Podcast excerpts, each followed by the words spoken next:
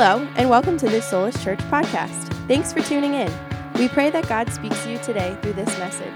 For more sermon content and information, visit soluschurch.com.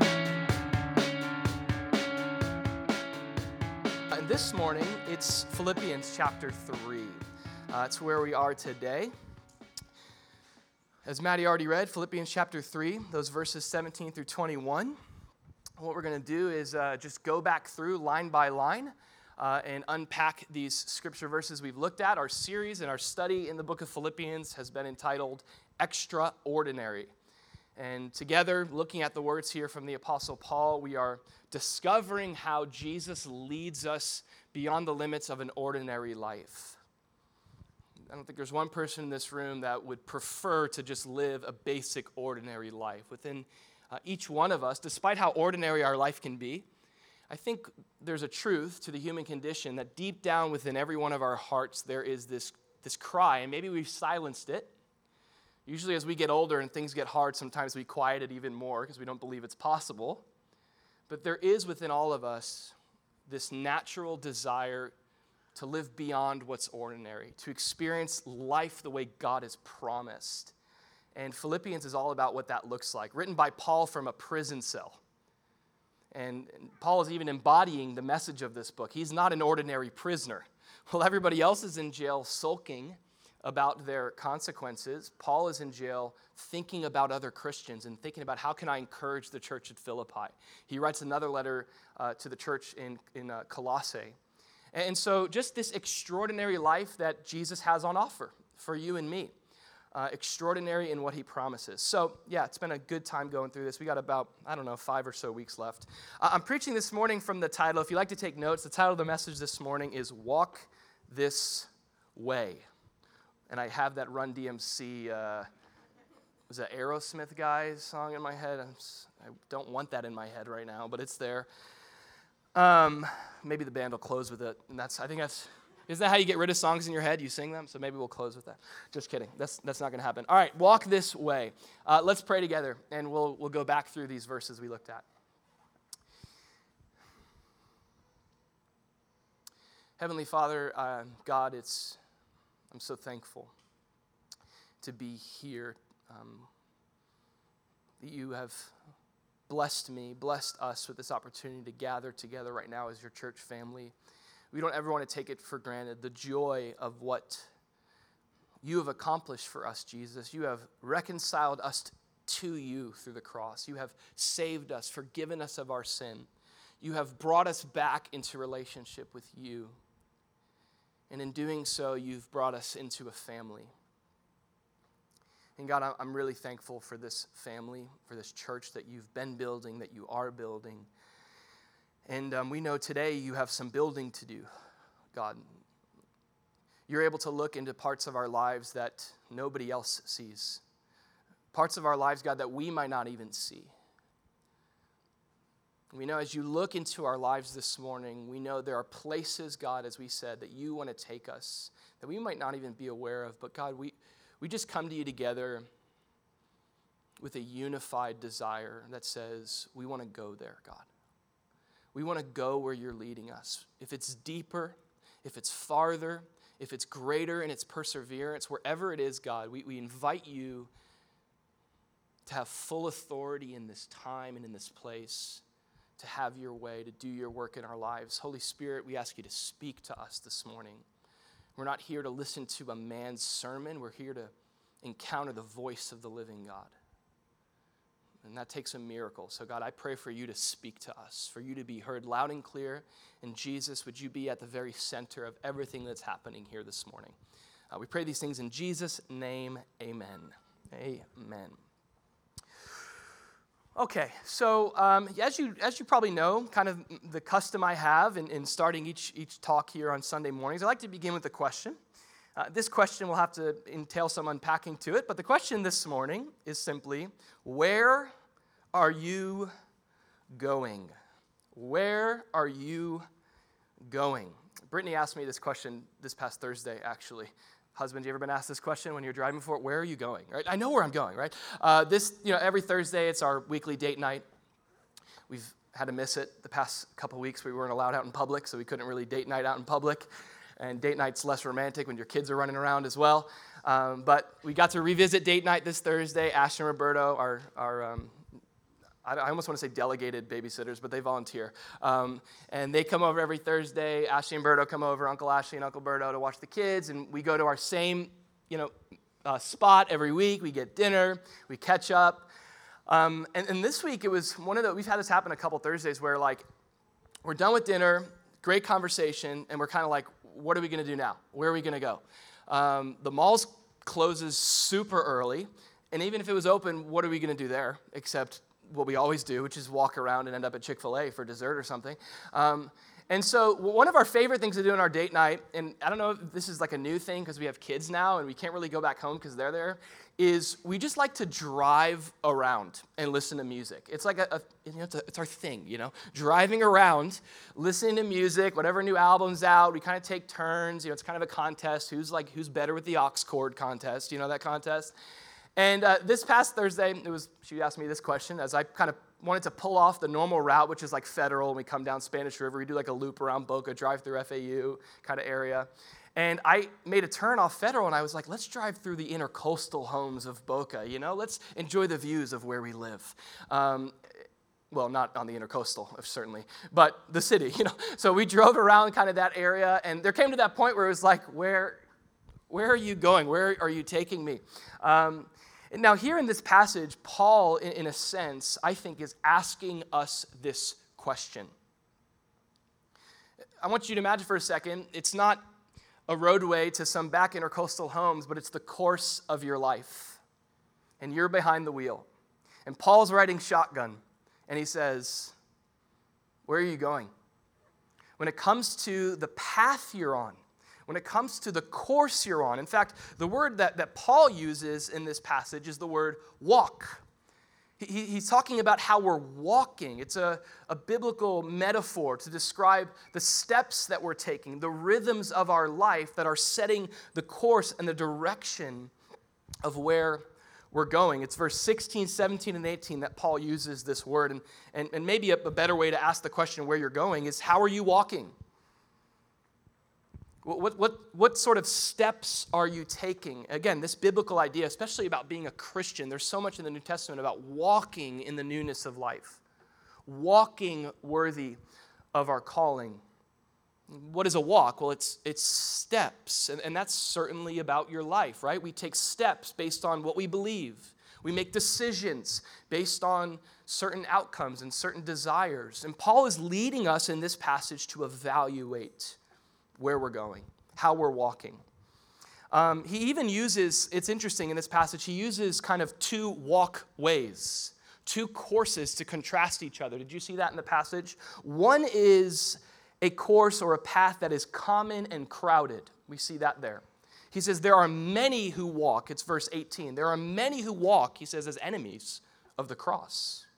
It's a common and crowded path that a lot of people are on. And he tells us, sort of even grieving as he says it, that this is a, a, a course that leads to destruction. It's pretty heavy. Now, he contrasts that and describes another course in life, another pathway, another walkway that is, instead of common, it's uncommon and uncrowded. He, he even says this mark those, in verse 17, he says, mark those who are walking this way.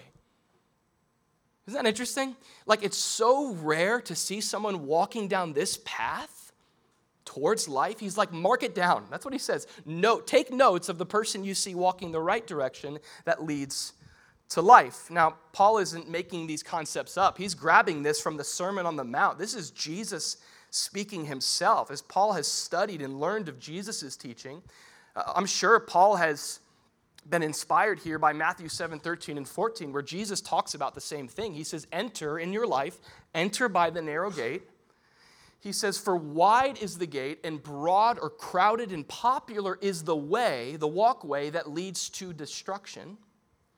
And there are many who go in by it. Because, and here's why many people go the popular way because narrow is the gate, and difficult is the way which leads to life. You see, the Christian life is popular in theory, but it's difficult in practice. And it's because of that reason that the crowded path is the one that leads to destruction. And Jesus here talks about a more narrow, difficult path that leads to life that he says very few find. In fact, mark them down when you see them. This is what Paul is getting at when he's having us think about the way that we walk the direction that we're going, the decisions that we're making. Those decisions are steps that are charting a course for your life. I want to make it clear to you this morning that you are going somewhere. You're headed towards something, you're on some kind of life path. The question is, what is it? Now, I, I like the idea of walk, like that concept that, that Paul uses often to describe the Christian life and even kind of this question I asked earlier of how are you walking, I, I, I can relate to this. If you think about walking, you know, we all have a, a walk. Like, I mean, like physically now. Like, um, I can, I, like most of my friends, even in this room, I can identify them from hundreds of yards away just by the way that they walk. You know, some people walk with the like kind of the bow leg thing, got the in leg thing. You know, some people kind of have like the bounce, you know, the bounce walkers. You know, I like those. Then you have like slow walkers at the mall and you're like, can you move? All right, like there's no horn here, okay? Like you have this, you have the fast walkers. My wife, she could, like if I ran a marathon and she walked it, she would beat me. Okay, like she walks so fast. I'm always like, we'll be in I'm like, hey, slow down. Okay, I look really slow right now. All right. Um, you know, the, the, idea here is that you can identify someone based uh, according to how they walk. You can be like, that person's from New York, you know, the way they're walking through the streets like that. And Paul is saying the same is true of the Christian life, that your walk, it identifies you. Your walk should cause people to understand that there's something unique about you. Now, Paul, in, in asking us this question, and especially in this passage, it's, it's really cool. Uh, Paul, in this passage, is almost, we talked about how he's like riding shotgun in our lives. Paul is sort of serving as a navigator. If you think of your life as a road trip, Paul is going, hey, are you going the right way? That's the question he's leading us to ask in this passage. Are you on the narrow path that leads to life, or are you on a path that is self destructive and will lead to destruction? Uh, and the reality of, of, of our need for this is that we all have a propensity. We need navigators in our life, by the way.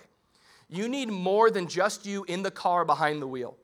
Because every one of us has a propensity to veer off course, don't we?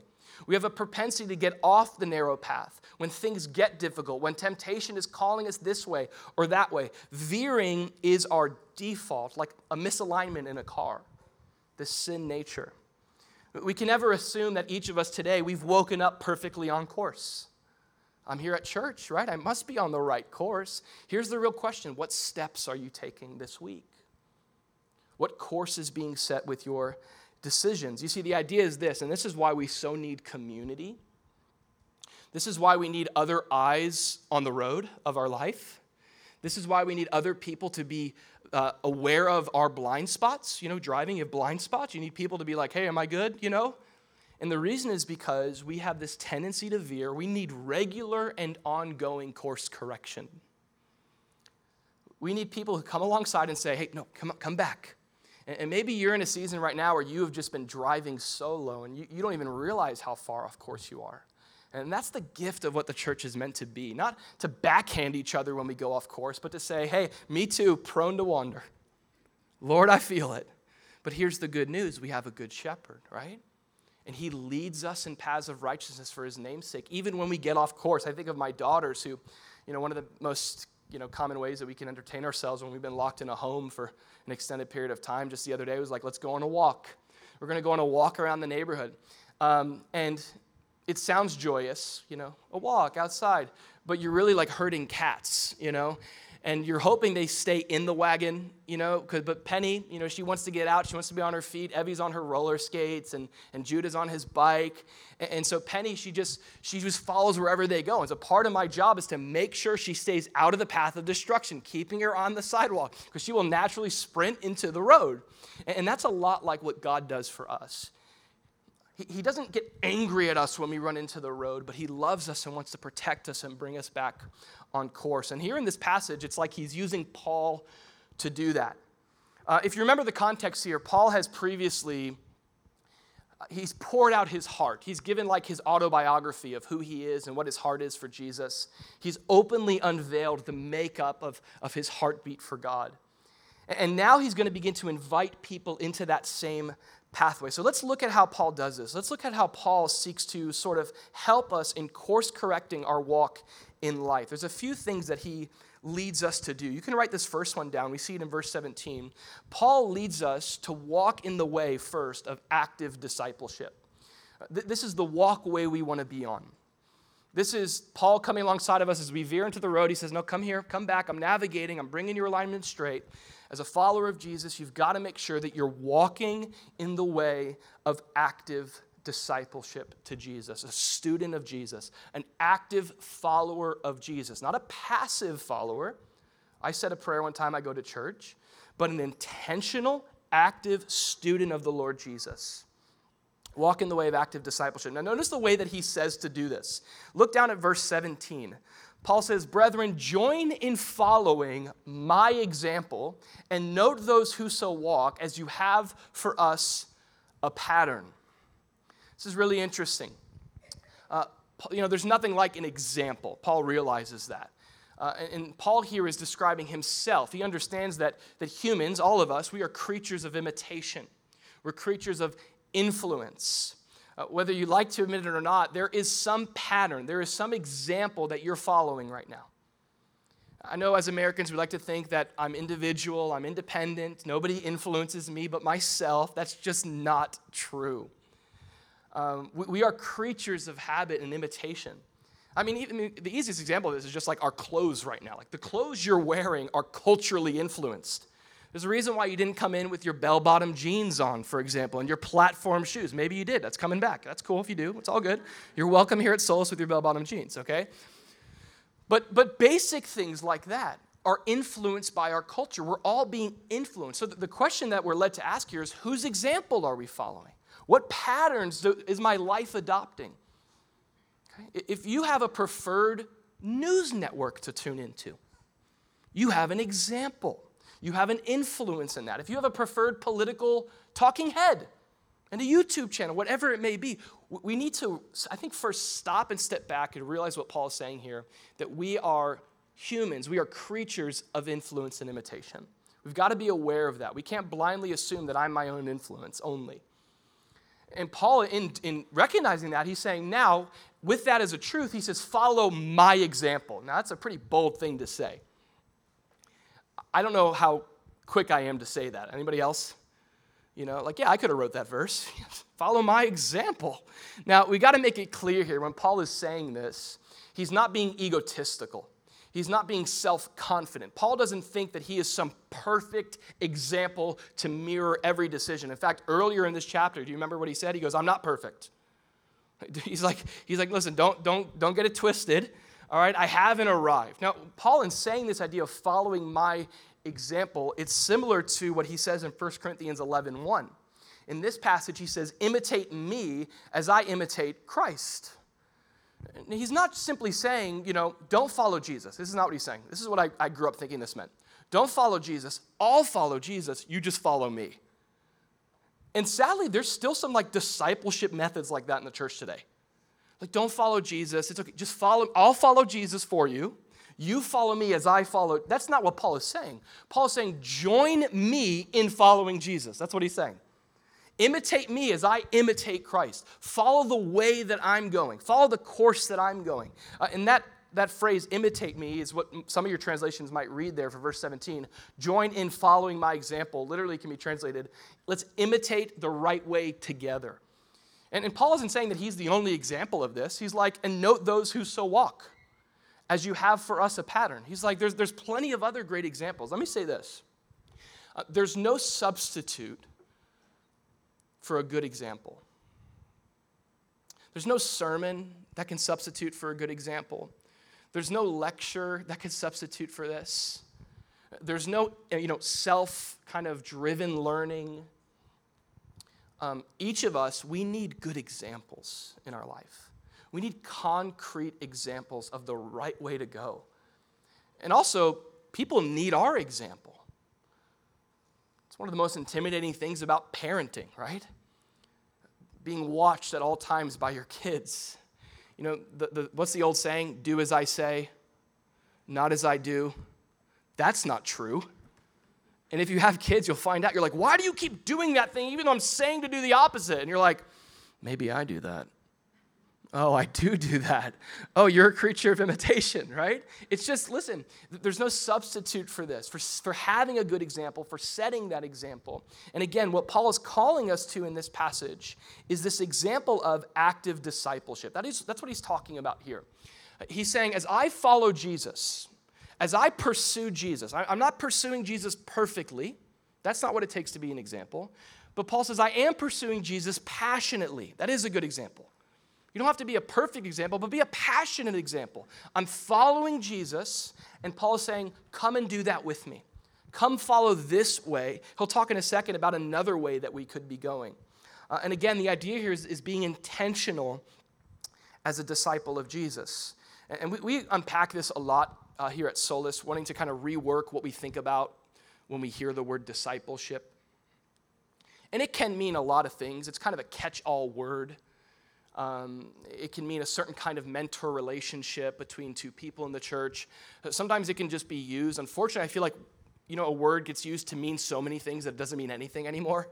Like where it's like, oh, we did a class and we studied Ruth. Discipleship. It's like, okay, that's fine. Okay, it's discipleship. I get it. Like, you know, a bunch of Christians went to play top golf. Discipleship. It's like, okay, I don't know, actually. Okay, like, like, well, someone read a verse. Okay, discipleship. It's like, sometimes this is just one of those words that just can get so often um, overly used to where we, we miss the meaning. Now, in its simplest form, discipleship is about following. In, in Jesus' day and age, in Paul's timeline, it's about coming under somebody's way of life. And we even talked about a, a nice substitute for the word discipleship for us to think about this as followers of Jesus is the word apprenticeship. It's being apprentices of Jesus. When you apprentice under someone, you're in relationship with them to learn their ways, to adopt their ways, and live in their ways. And this is what it means. Let me say this this is what it means to be a Christian. To be a Christian is to be a disciple of Jesus, to do what Paul's saying follow Jesus with me. It's not some like elite, we talk about this too, it's not some like elite Navy SEAL category that you graduate to when you've served in church for X amount of years and you've read enough of the Bible, you've gone from believer to volunteer to disciple. You made it. And you wear a badge that says disciple. Andrew, how you doing? Nice to meet you. No, no, no, no. Discipleship is what Jesus invites everyone into, especially those who have professed faith in Christ. Salvation, being saved, being born again through the cross and the work of Jesus, is simply a doorway into discipleship. It's a doorway into being a student of Jesus. What discipleship says is that for a long time, I've had other influences dictating my walk in life.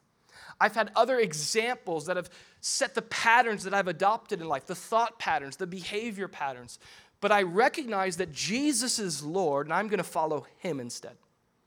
I'm going to be his disciple. Now, the key thing that Paul is saying, and it's interesting, right? Because he's saying this to Christians.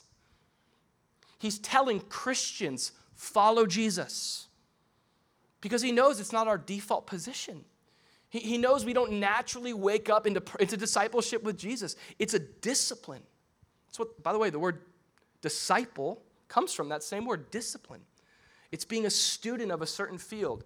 Now, what does active discipleship look like? You might have heard these three expressions that we've used from time to time here at Solus. This is kind of like our framework to describe what we're after together as know, it's pretty crazy to think about this. Like, we are 21st century South Floridian Christians, individuals. We're following a first century rabbi. Like, we're here on Sunday morning because we're like, that first century rabbi was pretty amazing. And we identify as Christians, we, we gather here and we study the Bible because we really believe that though we're here in the 21st century, that first century Jesus of Nazareth, he's Lord. And I want to learn his way. I'm going to apprentice under his way because we believe he's alive. And just as he called his disciples 2,000 years ago, he's still calling and speaking to us, calling us to follow him. And we think it looks like this. This is just a general summary of what it could look like. First, it involves being with Jesus. We're talking about, again, being active. So if I'm actively following Jesus, that means that there is some rhythm in my life where I am actively with him. This is the first thing Jesus called the disciples to. He called them to be with him, that they might just be with him. It's relational proximity, it's an exchange of presence. It's face to face. Just as Moses knew God as a friend face to face, this is what we're called to first as disciples. Now, what this looks like as a Christian today, I would say, is prayerful intimacy. It's communing with God in prayer. I've got to be active in following Him first by knowing Him through prayer. Prayer is where I make all that I, I have known to God, I bring it before Him in honesty and vulnerability and I receive all that I know of Him through His Word. And I say, God, speak to me about you. It's communion. So there's got to be that sense in which I'm actively with Him. That's discipleship. You, you know, um, we're not following Jesus if we're not knowing Him, if we're not with Him.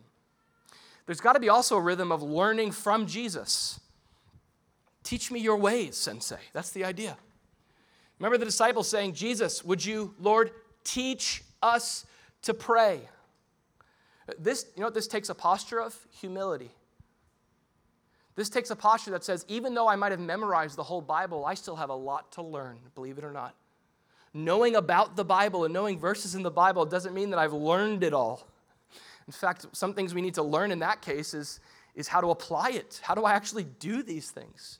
And so we come under the teaching of Jesus. We spend time in God's Word. We make sure that God's Word is clarifying what's true about God and life. And then there comes this point where I seek to walk like Jesus, where we start to live and, and, and actually practice the way of Jesus by the power of the Spirit. We, we adopt the things that Jesus adopted, we receive them into our life. So Jesus lived in community. We're going to walk that way. We're going to live in community. Jesus would often withdraw to a solitary place, to pray, and he needed to be alone with the Father. So I'm going to walk like that too. I'm going to be alone with the Father. Jesus did this thing called Sabbath rest. So every now and then, I'm going to take two weeks off and not preach, you know, because God's going to force me. But, you know, think about it.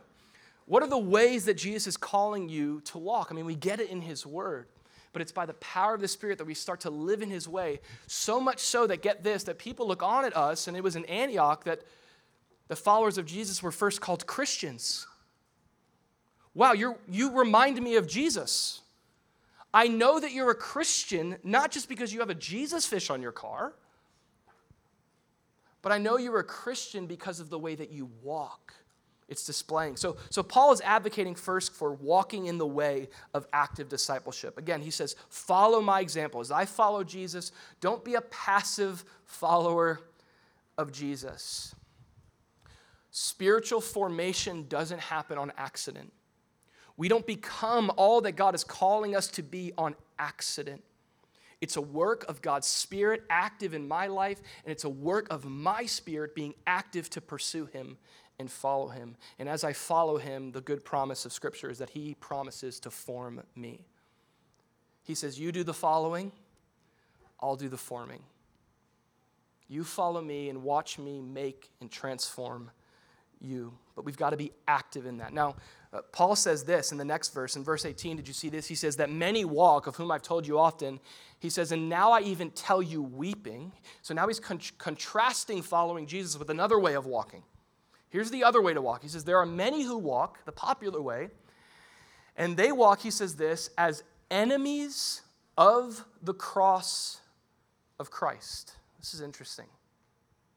So Paul's like, first, there's the way of following Jesus. And then he describes the antithesis of that. The contrast of that is walking as an enemy of the cross.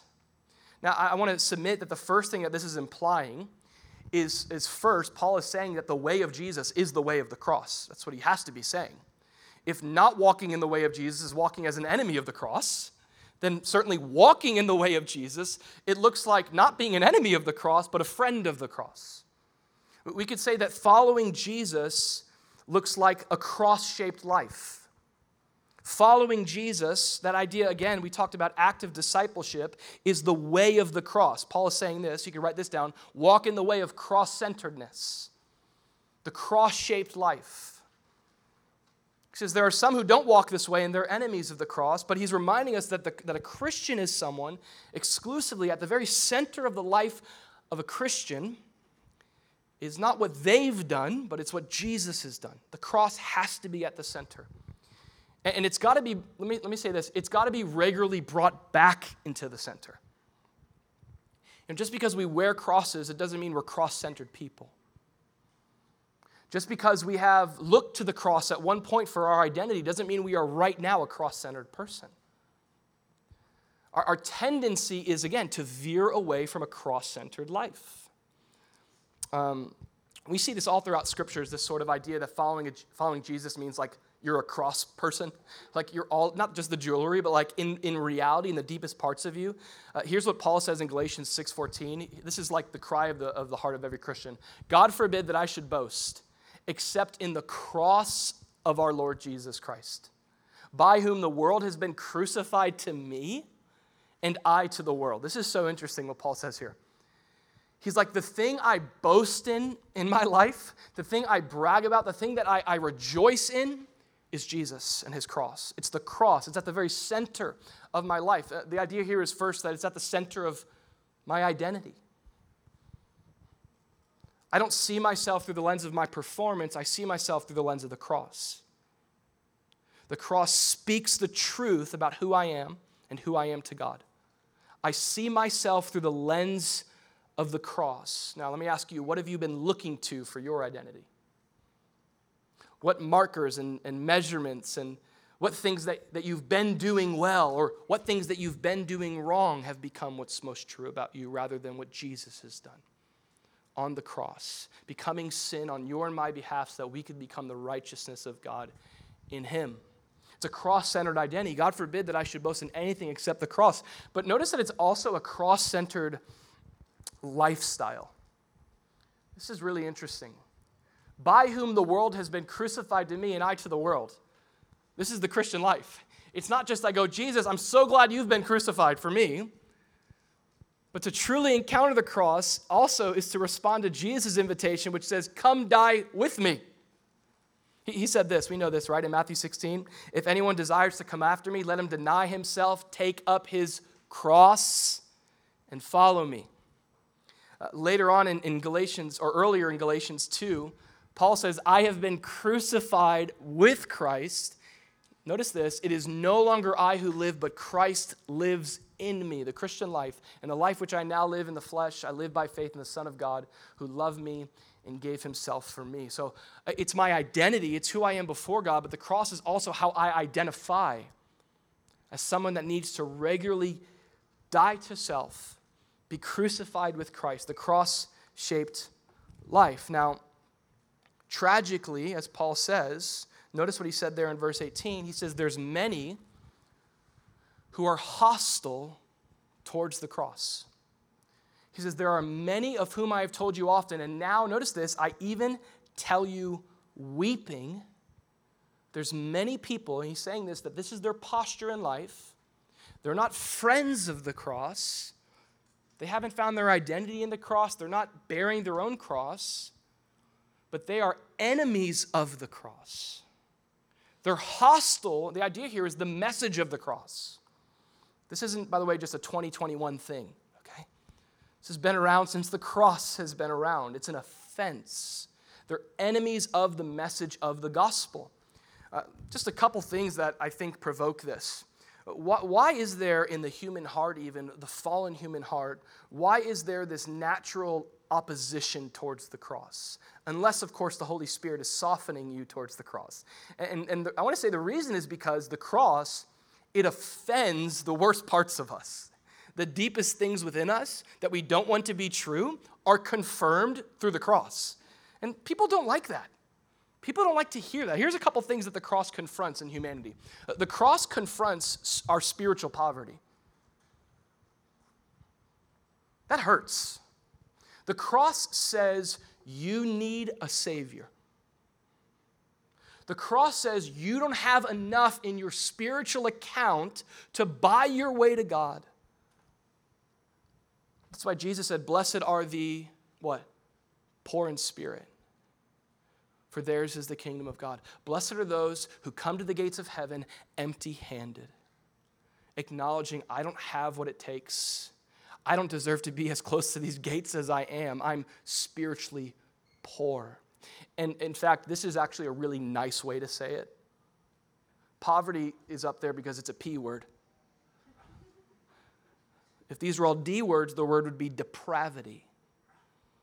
I could have done like depravity. I don't know. Okay. But that, that, and basically what I'm saying is this that's the biblical description of the extent of our spiritual poverty. Not only is it that I need Jesus to die to pay the way for me to be right with God, but it's actually the depravity of my own sin that put him on that cross. I'm fallen. The, the gospel confronts the inadequacy of man to save himself. No amount of church going, religious adoption, no amount of, of praying, no amount of performing can justify us before the holy God that we've sinned against. That's why there's many people who are hostile towards a message that says you don't have what it takes. Culture is the complete opposite. No wonder why it's so popular. What is all culture is doing is stroking the pride, the natural pride of the human heart. You are enough. I, I see Christian Instagrams posting that. You're perfect the way you are. Don't let anyone tell you different. What about Paul? Can Paul tell you different? Can Paul say that you're not perfect the way you are? There's major inadequacies in and of yourself. God loves you. You don't lose that. You're made in his image. You have value, you have worth through the Creator, but you have sinned. You and I have sinned against the Holy God, and we stand before Him guilty and worthy of His justice for our sin. The cross says it's a good message, but it can be often an offensive message. We need Jesus to die to rescue and save us.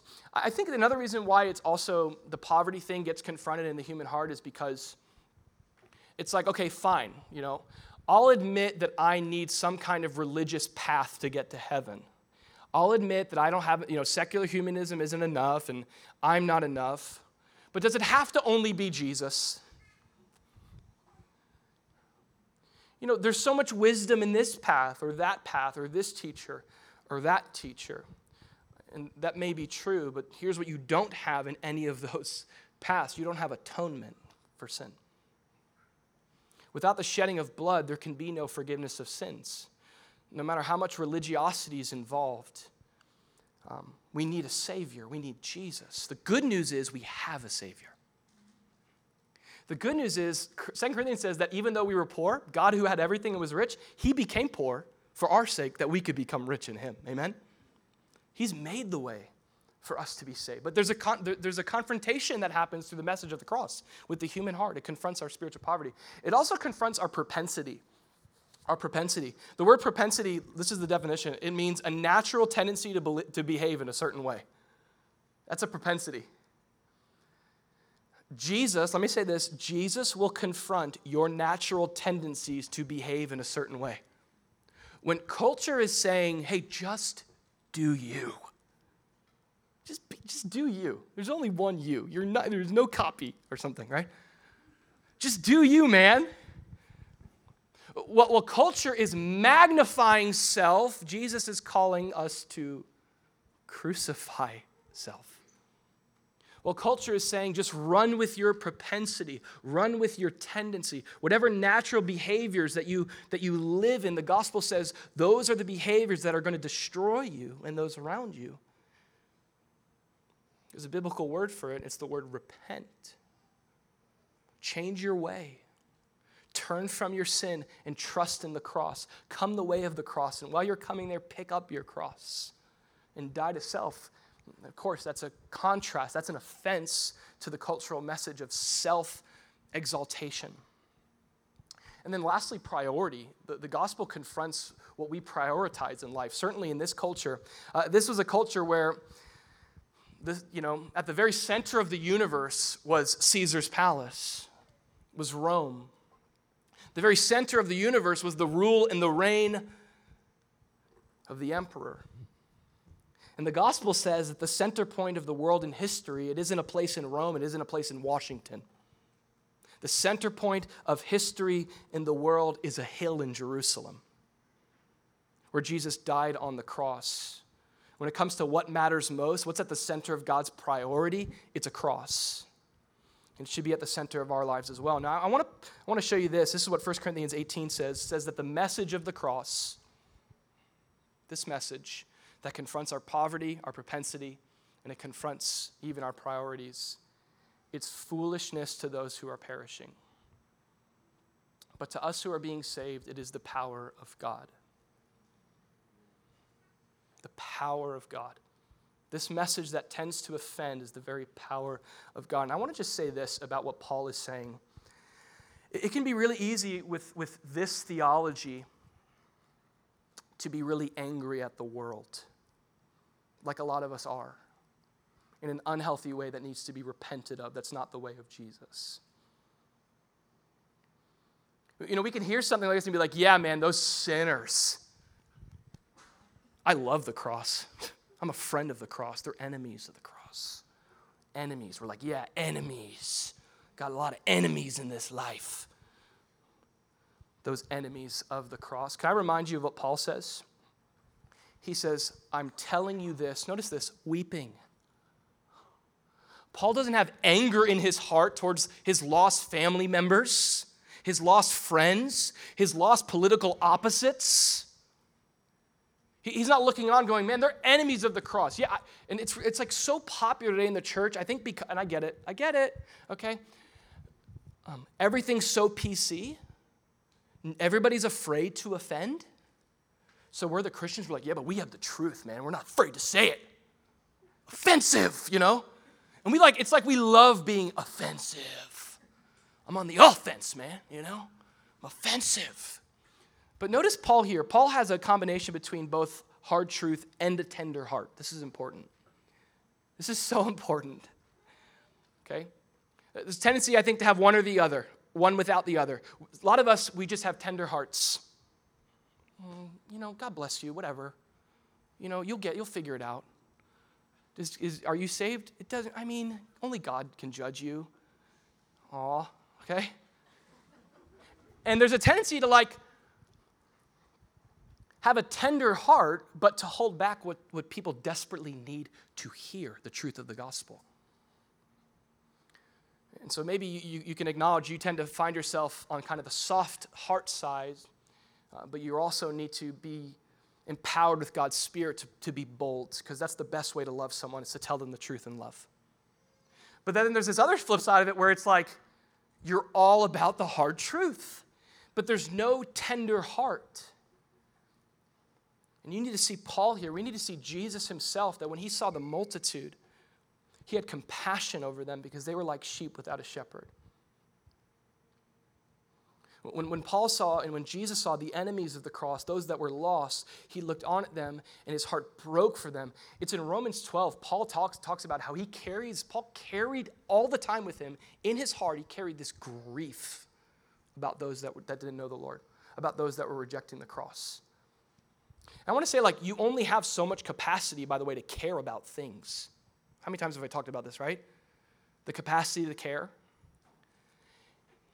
If within your heart there is not this care and concern and grief for the lost, you're overrunning your capacity and you don't have enough room in your heart for God to burden you for the things He would desire. Imagine how effective the church could be if we were just as concerned for the lost as we were for political policy.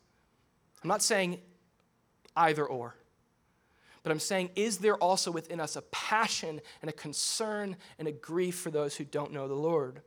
Uh, lastly, Paul gives these descriptors. It's interesting. He, he gives these descriptors of this kind of person that we should grieve over. And this is the course in life of someone who's an enemy of the cross.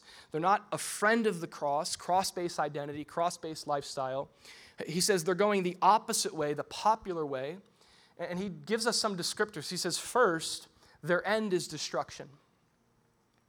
It's a contrast here uh, in verse 20 and 21 the same Greek word, teleos, and the completion of a believer, of a follower of Jesus, is resurrection. That's our future. Your future, it's not some disembodied state, bye bye pie in the sky with an angel, little baby angel with a harp, okay? Your future as a follower of Jesus is resurrection a whole new mode of physicality resurrected through Jesus. It's life and life eternal, the way that God intended to be. The contrast of that is someone who's not walking in the way of Jesus. Their end, he says, is destruction. This is echoed all throughout the scriptures. Proverbs 16 says that there's a way that seems right to a man. Well, this seems like the right way. I don't need God to help navigate me. This just seems right. I mean, if culture's agreeing, it must be the right way. Okay, and we need to understand that things aren't always as they seem.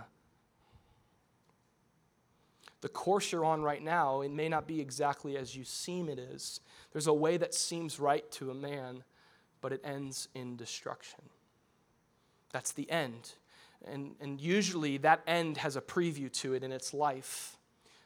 I don't think you need me to preach to you about how sin destroys, how it destroys. You go back to the Garden of Eden, it destroys relationship with God. Sin destroys relationship between man, it destroys uh, man's relationship with, the, with creation.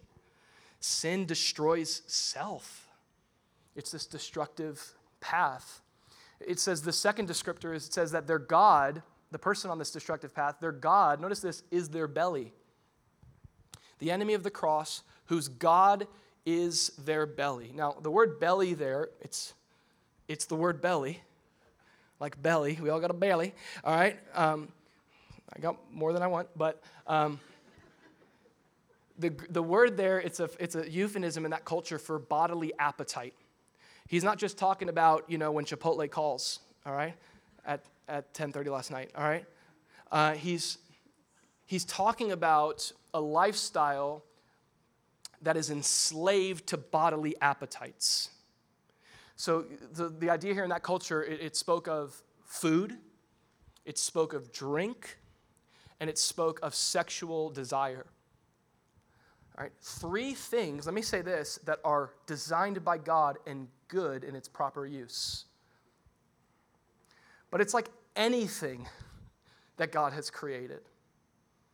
Good things that become God things that get used in a way that's in disobedience to God's plan for that created gift becomes a destructive thing. And Paul says this is a characteristic of someone who's walking opposite of the cross. Their God is their belly.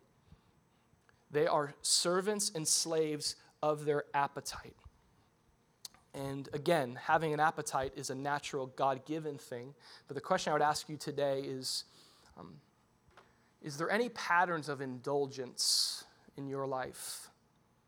Are there any desires that you are enslaved to every time you crave that sexual temptation, every time you crave that comfort food, every time you crave that alcohol to help you forget what you're going through? Is it possible that you're stuck in idolatry? Is it possible that that craving has become your God? And if so, here's good news you can repent and you can acknowledge, which I know you do, this is a lousy God. This is a God that takes, that gives me something in the moment, but then takes everything in the end. Compared to Jesus, who gave up everything to give you everything in the end. A much better Lord, a much better Savior. Uh, so rather than serve our bodies as God, the goal as a Christian is to serve God with my body. And to say, Lord, what are you calling me to do um, how am I called to steward these gifts? Whose glory is in their shame. Now, this is an interesting descriptor of this culture. They are glorifying what's shameful, Paul says. So, not only are they enslaved to their bodily appetites, but they are those that instead of being ashamed of what's sinful, they're celebrating it. Their glory is in their shame. Instead of their shame being in their shame, Instead of saying this is an offense to a holy God, instead of saying this is wicked and sinful, they're glorifying that kind of behavior. It says that they set, fourth descriptor, they set their mind on earthly things.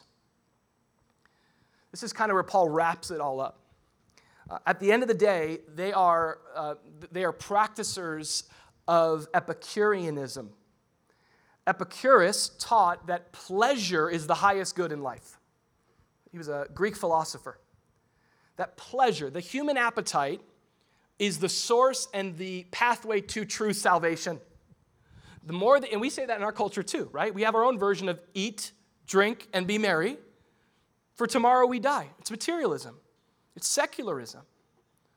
Their mind is set on earthly things. There's no, there's no acknowledgement of eternity.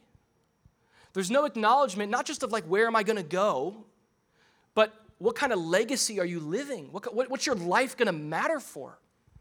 Are you just set for earthly things? Are you just living for today because that's all you have and YOLO, right? That's not cool anymore. It used to be. But, but Paul is talking about a kind of posture and a kind of pathway in life that is driven by an earthly mindset. But notice what Paul says. This is beautiful. He says, But us as Christians, look at this. Our citizenship is in heaven. You see the contrast?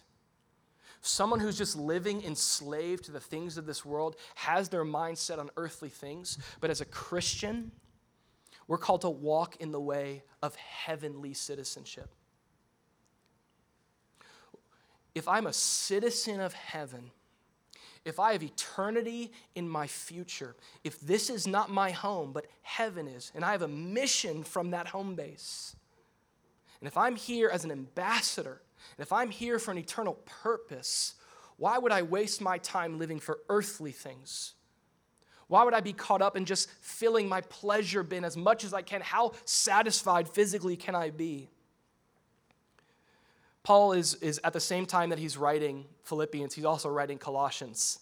And I, I imagine they were like a couple days later, because in Colossians 3, the same time he's writing Philippians, Paul says, If then you were raised with Christ, seek those things which are above, where Christ is, sitting at the right hand of God. Set your mind on things above, not on things on the earth, for you died, and your life is hidden with Christ in God. So, so I love this. If then you were raised with Christ, in other words, you are. Uh, maybe it could be better translated, since then you are new in Jesus. Since then, you're no, you're no longer just a creature of earth, but a citizen of heaven and eternity. Get your mind off of earthly things and set your mind on heavenly things. Set your mind on things above. How's your mindset? How's it affecting your life? How's it affecting your course? Set your mind on things above, not on things on the earth. Now, I want to point out that when Paul is saying this idea that our citizenship is in heaven, he's not giving a Christian an out. Like, here's how you escape earth. Okay, you're not a citizen of earth, you're a citizen of heaven. So do your best for your time here. Find a nice little Christian subculture, get all cozy in it. All right, don't leave the bubble. You're not here on earth, okay? All right? You're, you got to just, as long as you can just survive the earth, you're a citizen of heaven. And a lot of people have really wrongly misinterpreted this idea to become this like escapist Christianity that's anti biblical. And so you have today in secularism, you have these, these phrases about Christians that they are so heavenly minded that they're no earthly good. Like the, the, the, secular world looks on at how the church has adopted this idea in such a way they go, Christians are such citizens of heaven that they are trash, could use another word, are garbage at being citizens of earth. When the, the, the opposite should be true. Paul is not giving us this escapist mentality. In fact, those that he's writing to in Philippi, they knew exactly what it meant to be a citizen of another nation. They were Philippians, and as Philippians, they were Roman citizens in Greece. Philippi, remember this, was a what? Roman colony, remember? It was a Roman colony. It was a place in Greece that was like, you know, home away from home. Well, Philippi was Rome away from Rome, okay? Like you would go there and everything was it was Greek, but it was it was a Greek land, but it was Roman. Roman architecture, Roman statues. And the job of a Philippian was to Romanize the culture to do everything possible to make Philippi feel and look like Rome. That was the ultimate goal. So when Paul is saying this to the Philippians, what they're understanding Paul's saying is listen, your job as Christians is to heavenize Philippi. I put it this way. We're going to heavenize South Florida, okay? It's not, I'm going to escape my context because it's so carnal and everyone's an enemy of God. It's like, no, you are empowered and equipped with the message of Jesus. And you are a citizen of heaven. Your life, your perspective, it doesn't have to be dictated by what's happening here on earth. You get to live in such a way that your neighbors, your coworkers, your, your, your, your colleagues, everyone who you do life with, they get to experience the culture of heaven through you. It's not escape, it's you're equipped to bring heaven wherever you are. Amen? So, question How are you walking? That was so cute. How are you walking? What's the course of your life, and what does it look like for you to continue to walk in the way of Jesus? I'm going to invite the band to come out um, as we close out. And what I want us to do um, as we, we close out with a song that's going to lead us to think about resurrection, to think about Jesus and what he's done, is I want you to take a minute here in this, this, this five minute moment that we're closing with. And I want to challenge you as I am doing right now, and I have done as I've prepared this talk. I, I want to challenge you to do some introspection. You know, Jesus is your, you could say he's your co pilot. I know that's a bumper sticker, I think, right? But Jesus is riding shotgun. He, he knows the course of your life better than you do. He knows the decisions you're making. He knows where you're going. I want you, I want you to know this. He sees you as a beloved child of God. His heart towards you is that of a shepherd who, who when their sheep start to wander, their mission is not to rebuke the sheep, but to course correct the sheep. And so here's a moment for us to acknowledge that Jesus is with me. Maybe I haven't been actively with him, but he's with you. Maybe you're like, I can't even see him. I, I, can't even identify him in my life right now. Here's what you can rest in He sees you, He knows you. He's been watching you, He loves you, and He knows even where you've gone and how off track you might be. And so here's a time where we get to do this. We just get to say, Jesus, reveal to me how I have feared from you. Show me the ways that I've been walking. And then you stop and you say, Jesus, thank you for going to the cross for those sins. Thank you for going the way, walking the way of Calvary's cross. So that no matter how off track I get, I can look at the cross, I can come back to the cross and remember that though I might not have God, God has me. And then we say this Jesus, would you course correct me? Would you bring me back to your way? Would you bring me back? Maybe for some of you, you've been living the way of passive discipleship. Just kind of like going to church every now, like doing the Christian game. But it's time to say, Jesus, I'm going to follow you. I'm going to actively pursue you. Maybe for, for some of you, it's, I need to come back to the cross. I, I need to come back to a cross centered life. I need to get my passion back. And others, maybe it's you've been trapped with an earthly mindset. You've been walking with your mindset on earthly things, and you say this Jesus, set my mind back on my heavenly citizenship. It's a moment to do that, a moment of repentance. You're in good company here. If you have wandered, you're part of the fellowship of wanderers who all have a good shepherd.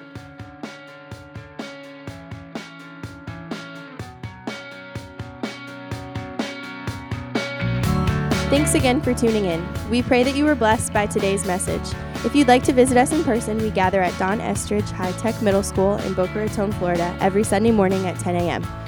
For more sermon content and information, you can check out soluschurch.com.